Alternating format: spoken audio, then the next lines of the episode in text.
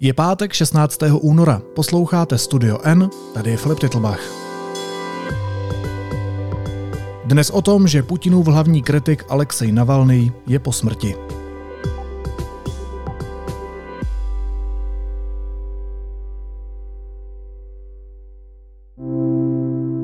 Uvězněný ruský opoziční politik Alexej Navalny podle vězeňské služby zemřel. Údajně se mu udělalo špatně na procházce a nepodařilo se ho oživit. Navalný byl pokládán za hlavního kritika režimu diktátora Vladimíra Putina. Jakým informacím teď můžeme věřit? A může tahle událost ovlivnit prezidentské volby? Budu se ptát reportérky Petry Procházkové, kterou teď zdravím na dálku. Petro, vítej, ahoj. Ahoj, hezký den.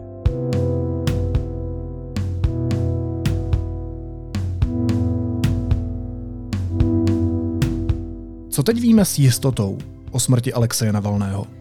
Víme vlastně jenom to, že zemřel, že zemřel v trestanecké kolonii, eh, že zemřel pravděpodobně náhle, protože se tak mělo stát na procházce v tom vězení, ale to všechno ostatní eh, bych už brala eh, s určitou mírou jako pochyb, protože ty zprávy pocházejí od ruských oficiálních jaksi, autorit, institucí, od federální vězeňské služby, potažmo od dalších jaksi, propagandistických sdělovacích prostředků a tam už si nemůžeme být jisti, že to odpovídá realitě. Ale to, že zemřel a že zemřel v trstenecké kolonii, to je fakt. Well, just a reminder of our breaking story here on BBC News, and that is that in the past few minutes, Russia's prison authorities have announced that the leading Kremlin critic Alexei Navalny has died. A to, že zemřel na procházce a náhle, což jsou taky informace od ruské vězeňské služby, za to by si dala ruku do ohně? Úplně ruku do ohně ne, ale my víme některé věci ze života Navalného i v té trestanecké kolonii pronikaly poměrně často eh, ven, takže mm, máme prostě určitou představu, v jaké byl kondici. Eh, on eh, byl i teď opět trávil ten čas, odpikával si ten trest ve vězení na samotce v takovém speciálním jako kázněnské celé, kde byl už asi po třicáté takže ty podmínky tam byly opravdu kruté. Víme, že velice zhubnul, že měl eh, v různých chvílích různé zdravotní potíže. Ale víme jednu věc, že neměl žádné fatální zdravotní potíže, neměl žádnou nemoc, kterou by dlouhodobě strádal a která by ho bezprostředně ohrožovala na životě. Ta smrt byla, byla náhlá. Prostě on nebyl smrtelně nemocný dlouhou dobu. Alexei Navalny, Russia's leading opposition figure, has died at age 47 while serving a sentence of more than 30 years on multiple charges. The anti corruption activist was one of the Kremlin's most vocal critics. V těch posledních měsících jeho okolí uvádělo, že o něm nemá žádné informace. Tak v jakých podmínkách, jak si to mám představit, musel Navalny přežívat ve vězení v trestanecké kolonii? Tak především ta trestenecká kolonie byla za polárním kruhem, takže i ty klimatické podmínky nejsou nic moc, ani když ve vězení tam nejsi. E, natož, když si vězněn. Navíc Navalný byl e, takzvaným vězněm číslo jedna, to znamená člověkem velice bedlivě sledovaným, e, který ještě to jeho chování v tom vězení, kdy on si nechtěl nechat nic líbit, tak samozřejmě provokovalo tu vězeňskou službu, která zase potažmo konala na příkazy z Moskvy Moskvy, z Kremlu, z tajných služeb, eh, taky provokovalo k takovému jako tvrdému zacházení s Navalným. On byl často eh, trestán tou samotkou za takové úplně hlouposti, které se nám mohou zdát eh, mm, vlastně úplně absurdní, jako je třeba špatně zapnutý mundur, přepnutý knoflík, nebo špatně natažené prostěradlo, nebo to, že seděl ve chvíli, na té samotce nesmíš ve dne vůbec sedět, nesmíš si lehnout, máš tam tvrdší režim než ostatní vězni, tak když ho jenom nějakým způsobem drobně porušil, tak byl potrestán další samotkou. E, v době, kdy seš e, takto jaksi potrestaný v tom vězení, už jako trestaný, e, tak nesmíš dostávat třeba balíčky od svých příbuzných, nesmíš si nakupovat ve vězeňském obchodu, seš tedy závislý pouze na tom, co dostaneš třeba k jídlu v rámci té vězeňské stravy. A to, co bylo viditelné na Naval Navalném, když jsme ho měli možnost vidět třeba na nějakém videu, což se stávalo, když se po videu účastnil nějakého soudního přelíčení, on si neustále na něco stěžoval, eh, takže probíhaly další a další soudy, tak bylo vidět, že je velmi pohublý, že je mnohem hubenější než eh, v době v roce 2019-20, kdy byl ještě na svobodě a že při nejmenším eh, jak si strádá nedostatečnou stravou. Ale Eh, jako ten režim, eh, režim v tom ruském vězení je už dost strašlivý, když seš běžný vězeň. Na to, že když seš Alexej Navalný, nepřítel číslo jedna eh, prezidenta Putina. Když mluvíš o těch videích, tak na internetu se právě teď objevily údajné poslední záběry ze včerejšího zasedání soudu, na kterých se Navalný směje a dělá vtipy.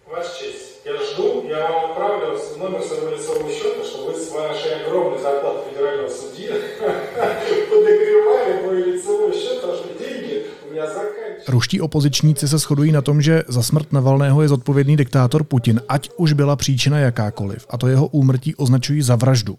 Vidíš to stejně?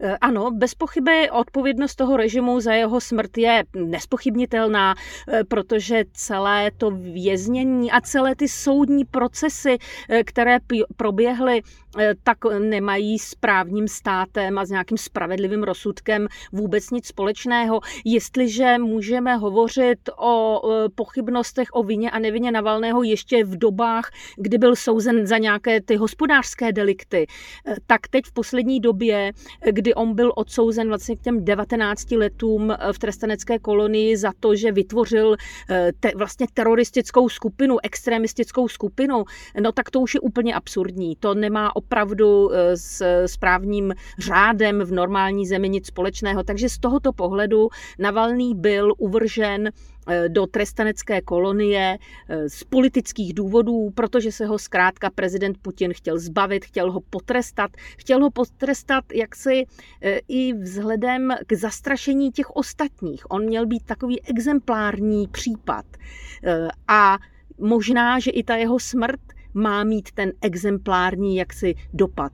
Ukázat, že ruská moc si může dovolit cokoliv, Eh, a že pokud by se někdo choval tak jako Navalný, to znamená nesklonil hlavu, nedržel pusu, eh, nebyl pokorný a nečekal, že třeba tě za deset let pustí nenápadně, vypustí na svobodu, tak eh, pokud někdo by tak vzdoroval jako Navalný, tak by mohl dopadnout stejně.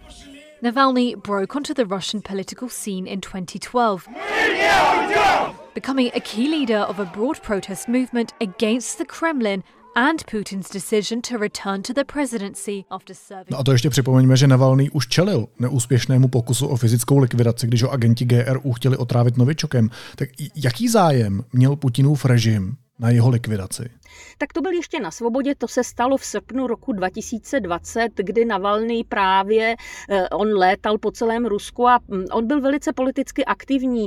Jeho hlavní jaksi jádro toho politického působení bylo, eh, bylo v boji proti skorumpovanému státu. On měl řadu takových projektů, kde ukazoval na konkrétní případy obrovské korupce v těch nejvyšších patrech eh, ruské moci a tam opravdu vadil. Nemusel vadit jenom Putinovi, kterého ostře kritizoval, ale mohl vadit i komukoliv jinému, různým oligarchickým skupinám, eh, různým lokálním vůdcům a skutečně tedy toho 20. srpna roku 2020 byl otráven eh, vlastně bojovou látkou ze skupiny Novičok a tehdy začala celá ta podle mě operace, kterou bychom mohli nazvat likvidace Navalného. Ať už fyzická, nebo eh, vlastně politicko-psychická, protože eh, oni ho zavřeli do vězení a možná si mysleli, že to tím skončí, že to bude vyřešené, že se na něj prostě zapomene. Jenomže on dokázal i z toho vězení dávat o sobě znát, on eh, byl stále politicky velice aktivní,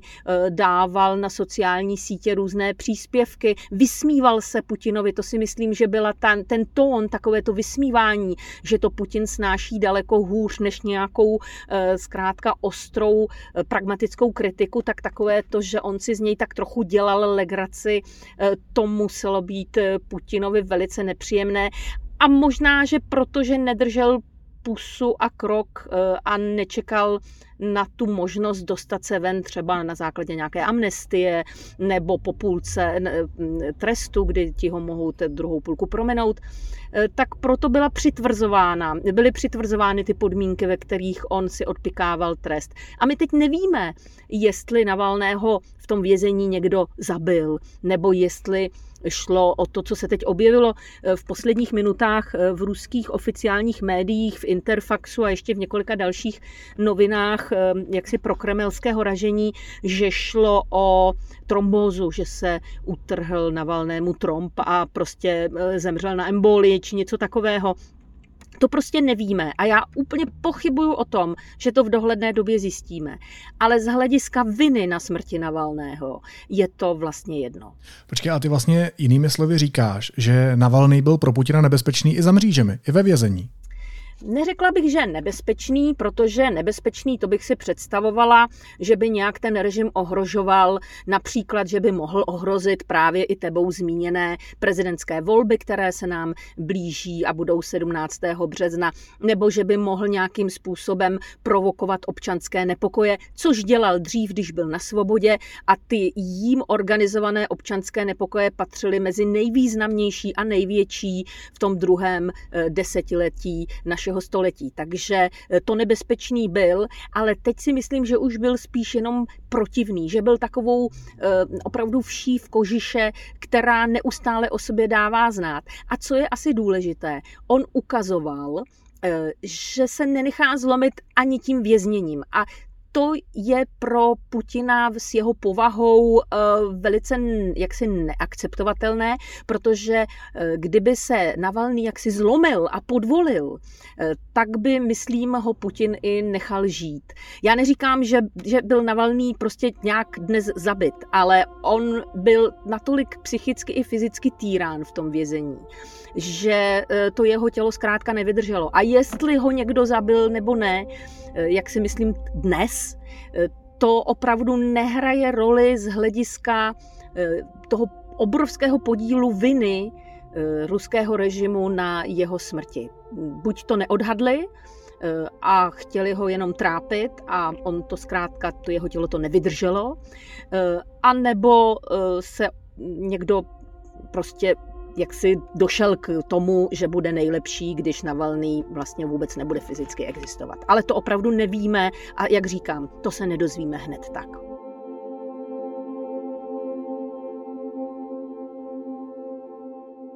No a bude mít ta Navalného smrt nějaký vliv na, na ty prezidentské takzvané v úvozovkách volby? v obrovských úvozovkách volby. Já přemýšlím, jak to nazvat jinak než volbami, protože volby jsou volby, tam si máš něco volit, ale tady eh, si nemáš žádnou jinou alternativu jako ruský občan. Buď k těm volbám půjdeš a zvolíš Putina, nebo nepůjdeš a mm, oni tě stejně možná nějak přinutí, aby si šel, protože teď se hraje hlavně o tu účast, aby nebyla příliš malá a ta ve volbách, kde jasný vítěz bývá malá, protože co by se obtěžoval. Ale trošku ta smrt Navalného narušuje Eh, takovou tu, eh, takovou tu atmosféru ruských voleb jako svátku celonárodního, kdy se lidé obre, oblečou do nějakého hezkého oblečení a, a jdou do těch volebních místností a tam mají občerstvení nebo tam prodávají i nějaké upomínkové předměty a tak dále. Tak to, tak to se myslím jako úplně do tohohle scénáře smrt Navalného nehodí. Ale že by to nějak ovlivnilo výsledek voleb, který je už teď zcela jasný, to, to vůbec, to si, to si nemyslím. Pokud se Putin dožije 17. respektive 15. března, kdy ty volby začínají, oni netrvají jeden den, ale vlastně tři dny, eh, tak pokud se Putin dožije toho data, tak bude prezidentem, ať je Navalný naživu nebo ne, to s tím vůbec nesouvisí. Hele, a očekáváš, že se k té jeho smrti vyjádří samotný Putin, který se vždycky zdráhal vzít to jeho jméno do úst, vlastně ho vůbec nevyslovoval? Já si osobně myslím, že se moc vyjadřovat nebude. Ostatně eh, ani nečekám od těch hlavních eh, sdělovacích prostředků eh, toho kremelského půlu, jak tomu říkáme, od těch federálních televizí a od hlavních listů, že by se tématu nějak zvlášť věnovali. Oni to oznámili, vyjádřil se mluvčí prezidenta Peskov, vyjádřila se Marie Zacharovová, mluvčí ruského ministerstva zahraničí. Všichni konstatovali, že Navalny zemřel. Teď se tedy bude čekat na mm, vyšetření těch příčin, ty nám pak oznámí možná a více se s tím eh, nebude nikdo na té oficiální úrovni eh, zabývat. Pochybuju, že by Putin zhledal. On by totiž Navalný jaksi mm, příliš vyrostl v očích Putina, kdyby on hovořil o jeho smrti. On neustále dával najevo, že je to běžný občan, běžný kriminálník, který je ve vězení za spáchané zločiny jako každý jiný a není třeba nějak ho zvláštním způsobem zviditelňovat nebo eh, jak si právě zveličovat jeho, jeho nebezpečí pro stát. On ho velice bagatelizoval, proto ani nevyslovoval jeho jméno.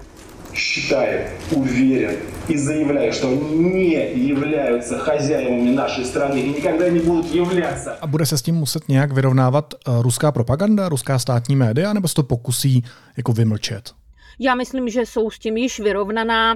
Eh, jak říkám, oni konstatovali, že eh, zemřel a všechno, budou tam citovány závěry těch oficiálních míst. Eh, v tuto chvíli právě je jako jediná ta verze s tou embolí, ale nepochybují o tom, že mm, ta smrt bude v podání ruských sdělovacích prostředků prezentována vlastně jako přirozená, jako důsledek nějakého zdravotního, zdravotního zdravotního problému a myslím si, že tímto, tímto skončí.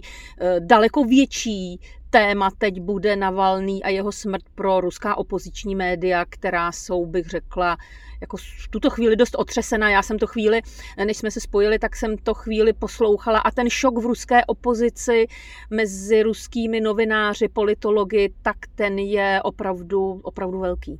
Možná je to naivní otázka, ale očekáváš, že se teď zvednou v Rusku protesty? Ne, neočekávám, že se zvednou v Rusku protesty. Nemůžeme vyloučit, že nějací jedinci, tak jak to bývá, když se třeba něco opravdu jako velmi alarmujícího stane, stalo dříve na Ukrajině, eh, nebo teď matky mobilizovaných ruských vojáků se také pokusily v takových menších skupinkách vycházet v ruských městech eh, a dávat najevo svoji nevoli.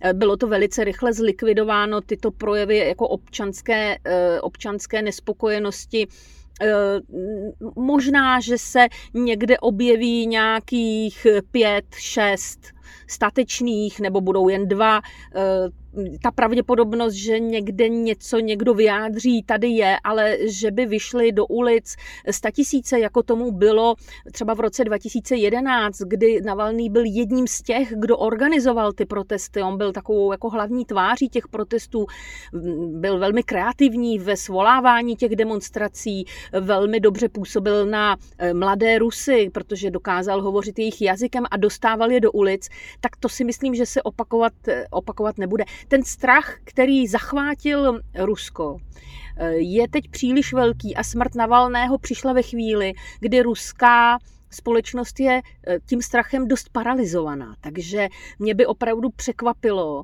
kdyby v Petrohradě nebo v Moskvě, což jsou ty vlastně největší jakoby bašty Navalného, když to tak řeknu, kdyby tam eh, vyšli nějací lidé do ulic. Uvědomme si také, že od začátku velké invaze v únoru roku 22 eh, odešla z Ruska velká část těch liberálně smýšlejících občanů, eh, skoro milion lidí pravděpodobně opustilo Rusko. A to byli ti lidé, kteří pomáhali Navalnému organizovat ty demonstrace, kteří byli ochotni riskovat svou svobodu a výjít do ulic. Ale strašná spousta jich teď, jich teď v Rusku není. Já už vím o tom, že se budou pořádat dnes a zítra různá schromáždění, eh, jaksi motivovaná tou smrtí Navalného, ale ne v Rusku, nýbrž v Berlíně Berlíně, možná i v Praze, o tom Berlíně vím, v jiných evropských městech, ale v samotném Rusku si myslím, že to spíš bude téma těch rozhovorů v kuchyních, tak jako to bylo za Sovětského svazu. Lidé nejsou neteční, jenom se strašně bojí, takže si v kuchyni pustí vodu a budou se tam povídat o tom, eh, kdo ten Navalný byl a kdo za jeho smrt může. A také to nebudou všichni rusové, protože my víme dnes už, že Navalný byl populárnější a známější v zahraničí než v samotném Rusku.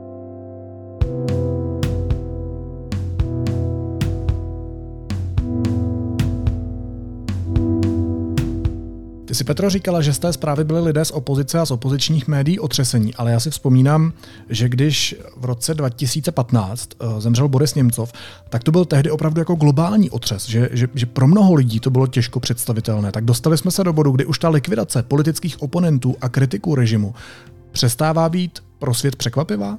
Přesně tak, ty jsi to úplně přesně řekl. Já si myslím, že eh, tady se hrozně nabízí to srovnání s vraždou Borise Němcova, kterého ještě tak jako symbolicky zastřelili na dohled od Kremlu. Eh, tak to byl opravdu otřes, protože to byla ještě doba, kdy jsme vnímali Rusko jako sice ne úplně demokratickou zemi, ale jako součást nějakého společenství, kde mezi sebou ty země komunikují. Putin ještě nebyl tím jaksi zlořádem, který je eh, západním světem izolován. A najednou Navalný se ocitl v situaci, kdy všechno překryla válka na Ukrajině.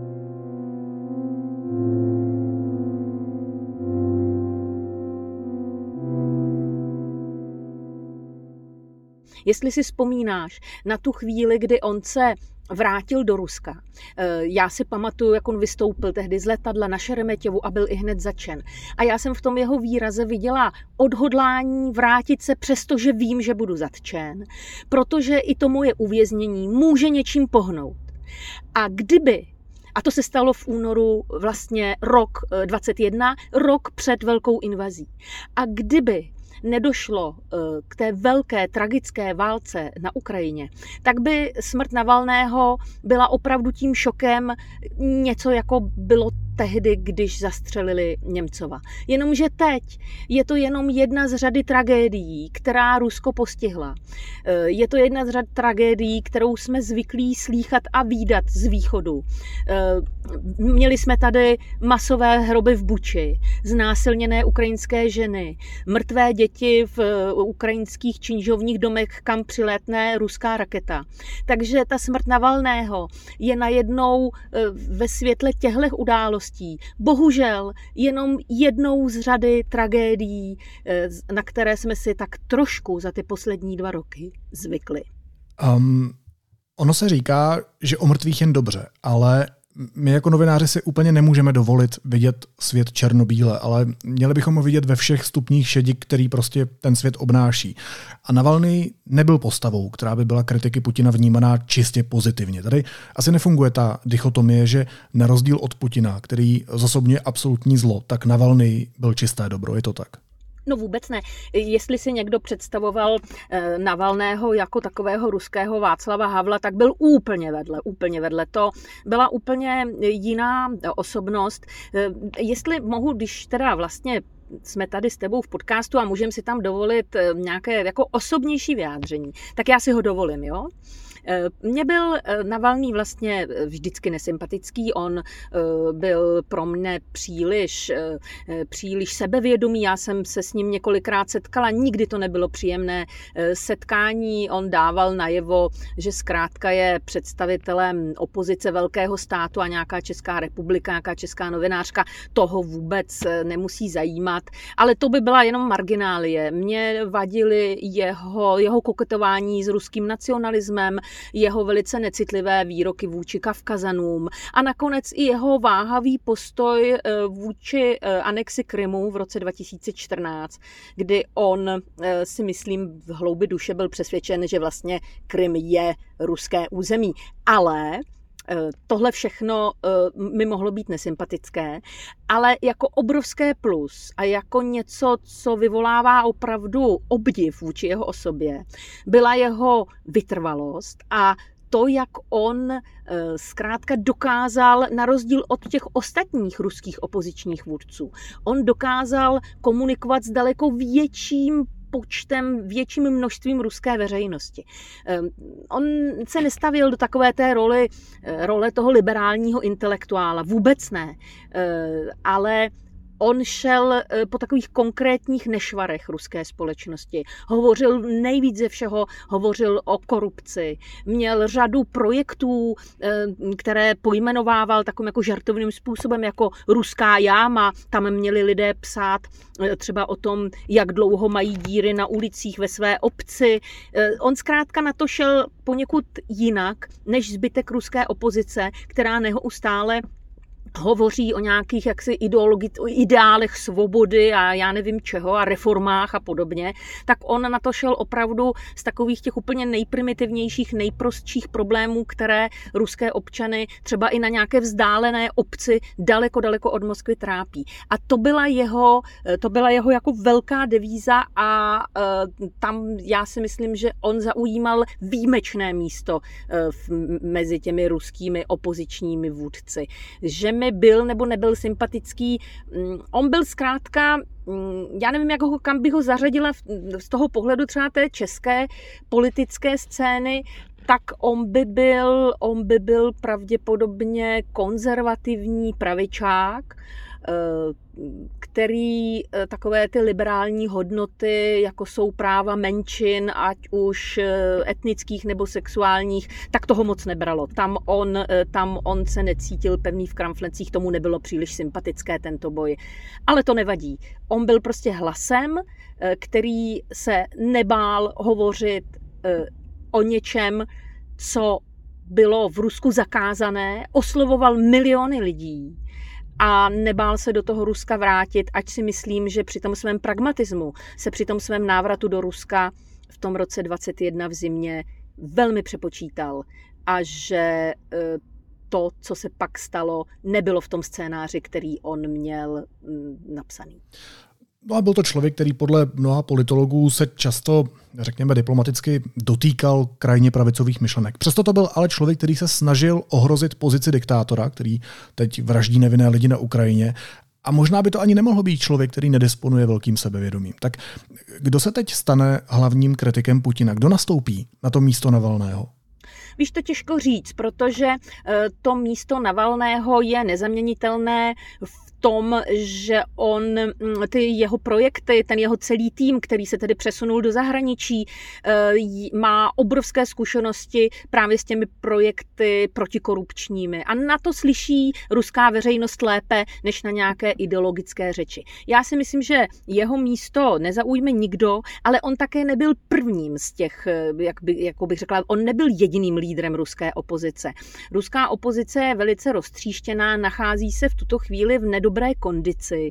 Těch lídrů měla několik, to by ani tak nevadilo. Vadilo, že se mezi sebou dost nesnášeli. Například vztah Michaila Chodorkovského, což je výrazná postava ruské opozice, a na, na, s Navalným byl tristní. Oni se nejen, že se hádali a přeli, oni se uráželi veřejně na sociálních sítích, eh, takže oni opravdu velice rozdělovali ten, ten jaksi tu ruskou veřejnost, která měla nějaký potenciál sympatizovat s opozicí jsou tady ještě docela výrazné osobnosti, které sedí v ruském vězení, to je Vladimír Karamurza a Ilja Jašin, eh, kteří jsou ale spíš právě jiného, jiného ražení. Jejich jména e, ruský venkov prakticky nezná. To jsou lídři právě té Moskvy a Petrohradu. A i když i Navalný byl nejsilnější v Moskvě a v Petrohradu, tak jeho jméno znal ruský venkov, znala ruská provincie. A to bude ten velikánský rozdíl mezi ním a zbytkem ruské opozice.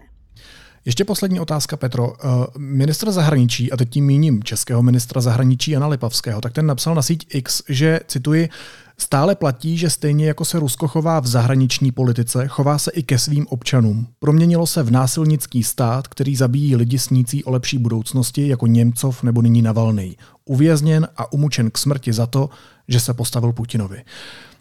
Měli by mít v dnešní době kritici Putina ještě větší obavy o svůj život než před touhle událostí? No, já si myslím, že teď není dobře těm lidem, kteří jsou vězněni v Rusku eh, z nějakých politických důvodů. Já jsem jmenovala ty dva hlavní, to je Ilja Jašin a Vladimír Karamurza. Do dnešního dne, než zemřel Navalný, tak se tak předpokládalo, že to, že jsi známý, že tě znají v zahraničí, že ti to dává větší šance na přežití. Ale dnes se láme tohleto přesvědčení. Jo? Eh, dnes to všechno padlo, ať už Navalný zemřel z jakýchkoliv důvodů důvodů, tak to, že si známý nebo neznámý, se zdá být jedno. Já jsem vždycky měla větší obavu o lidi, jejich jména v zahraničí nikdo nikdy nevyslovoval a o nich jsme ani my v deníku N nepsali, protože ti jsou zlikvidovatelní velice snadno a jak se říká, ani pes po nich neštěkne. Ale dnes se ukazuje, že zkrátka mm, v dnešní Rusko už ne, si nebere žádné, jak si nemá žádné skurpule před tím zlikvidovat kohokoliv. A ta smrt Navalného, já bych nechtěla být teď v kůži snad ani ne Vladimíra Karamurzy, který je také odsouzen k velice dlouhému trestu a bez pochybu, pokud by si ho měl celý odsedět, tak ho nepřežije. Eh, ale jeho příbuzní, jeho manželka, eh, lidé, kteří jsou v zahraničí a mají své blízké v ruském vězení, těm musí být opravdu, opravdu strašně, protože eh, právě tam nejde o to, že by je cíleně třeba někdo zlikvidoval, ale to zacházení je tam tak drsné a ty podmínky opravdu tak strašné, že zkrátka mohou, mohou zemřít na následky úrazu nebo nemoci. Eh, ta medicínská, ta zdravotnická pomoc je tam velmi ubohá. Takže ano, Možná, že jestli bude mít smrt Navalného, my jsme hovořili pořád o tom, že to vlastně nebude mít na nic vliv a že se nic nezmění. Jediné, co by mohlo eh, určitým způsobem jako co by mohlo se stát teď, je, že by Západ ještě více zatlačil na případné výměny vězněných opozičních vůdců nebo i novinářů, jako je Alsu Kurmaš eh, nebo americký novinář Gerškovič, eh, kteří sedí v ruském vězení a jistě jim teď není dobře. Jsou to američtí občané. Tak možná by to mohlo uspíšit eh, výměnu těchto lidí za požadované osoby v evropských amerických politických věznicích, o, kterých, o které má Putin zájem. To si myslím, že je jediný důsledek smrti Navalného, který by mohl být takový jaksi praktický a vlastně v, tom, v té tragédii, která to určitě, eh, určitě je, eh, vlastně pozitivní. Říká reportérka deníku N. Petra Procházková. Petro, moc ti děkuju, že jsi na mě udělala čas, protože vím, že jsem tě zastihl někde mimo Česko na dálnici. Měj se moc hezky. Ahoj a šťastnou cestu. Měj se taky moc hezky a bohužel ani nemůžu říct, že se těším do práce, ale už vím, co bude jaksi mým tématem v příštích dnech.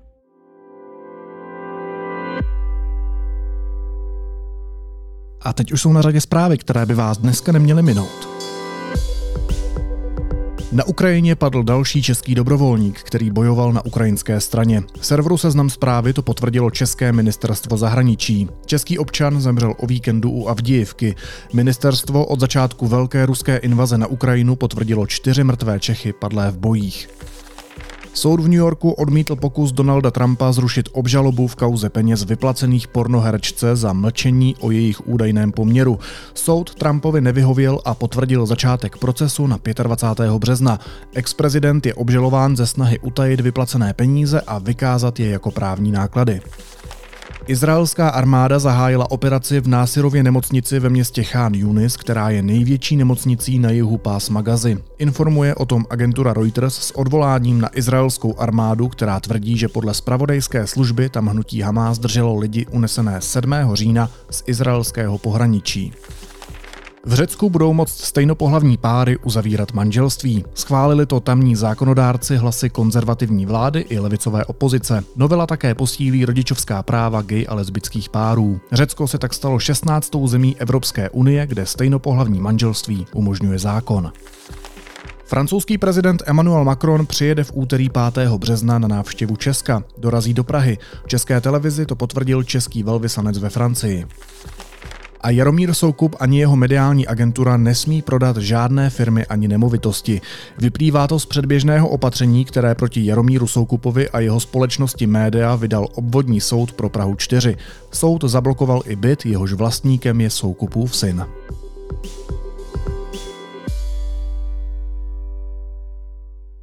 A na závěr ještě jízlivá poznámka. Tucker Carlson postupně zveřejňuje nadšená videa ze svého putování po Moskvě. Nejdřív se rozplýval nad čistotou metra ve stanici s Leninovým portrétem, pak se podivoval nad lacinou nabídkou ruského supermarketu a naposledy projevil naprosté dojetí nad systémem mincí v nakupovacích košících. Here we go. So I guess you put in 10 rubles.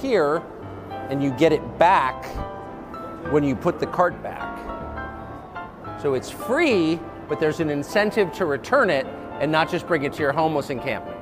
Prý přitom všem pocítil naštvání na americkou vládu. Připomíná to známou hru Vyděržaj pianier. Vyděržaj pianier. Ty paní máš? No. Tak to popadni. To je hračka, Péťo, kterou se tam chlapci jako si ty zocelují. To bolí. Jenom tělem neproudí elektrický proud, ale ruská propaganda. Naštěstí netuší, že ruskému medvědovi tím poskytuje medvědí službu, takže mu nelze než přát. Vyděržaj pianier. Vydržet. Vydržať. Pust to. Tak, pustit a zapnout zuby a vydržet. Tak. Překonat bolest a držet. Proč se tak přeser? Naslyšenou v pondělí. Protože do tě jde prout, no. Tak se pust. Jak se mám asi pustit, když do mě jde prout?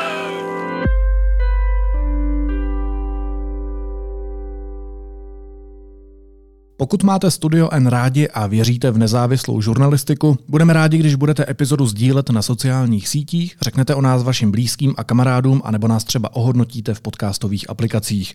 Sledovat nás můžete taky na Instagramu pod názvem Studio N Podcast. Jsme tu pro vás a vážíme si vaší věrnosti a důvěry.